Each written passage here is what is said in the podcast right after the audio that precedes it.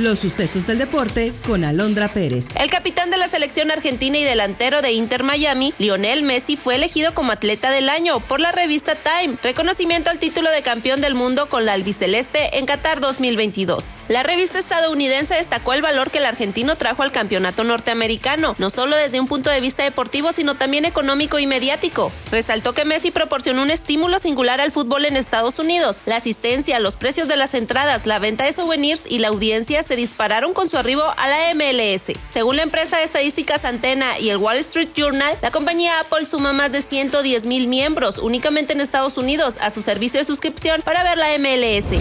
El comisionado de la NFL, Roger Goodell, aseguró que el fútbol americano será un deporte global en la próxima década. Ello incluye, según informó, añadir otra plaza internacional para la temporada regular del próximo año. Sin dar detalles, trascendió que Brasil y España son los favoritos y se espera que haga el anuncio en uno o dos meses. Lo que sí acotó es que no va expandiendo el número de franquicias, pero sí expandiendo la oportunidad para que la gente disfrute el juego en otras latitudes.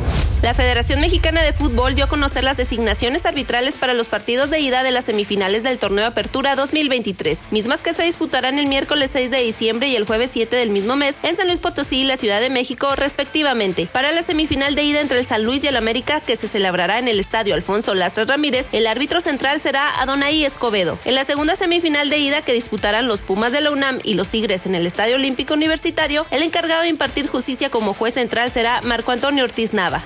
Está usted bien informado. Somos Sucesos Coahuila.